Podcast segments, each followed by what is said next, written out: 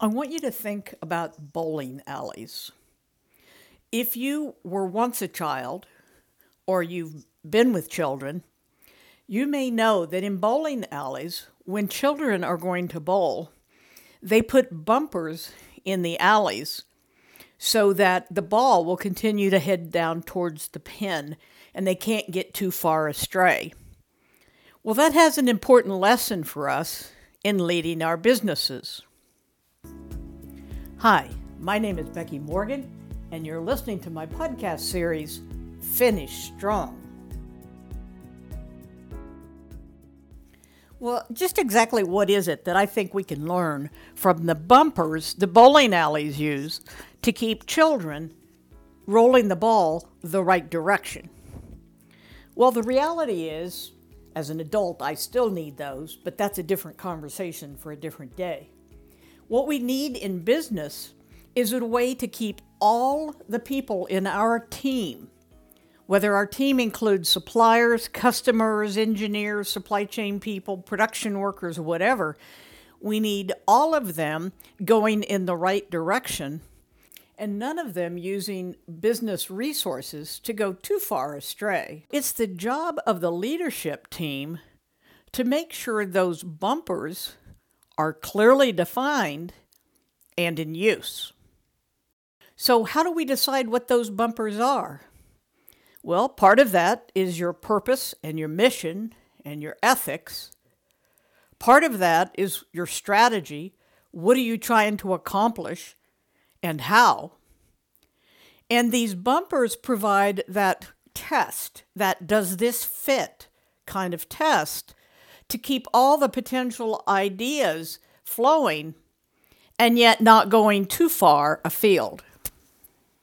Now, some of you may be thinking, wait, I want to hear all those ideas because you never know when there's a diamond in there. And that's true. You never know when there's a diamond in there. But how many mountains do you want to dig through to find that single diamond?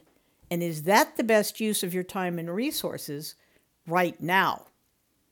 If you don't want to lose those, then create some kind of, I'll call it parking lot in your IT system where people can put ideas and someone can come along every month or two and organize those using storyboard logic to figure out what kind of themes are coming out.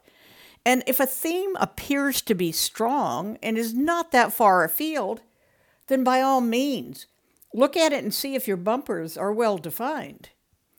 But we must have bumpers and we must define them as well as we are capable to keep everyone aligned and going the same direction.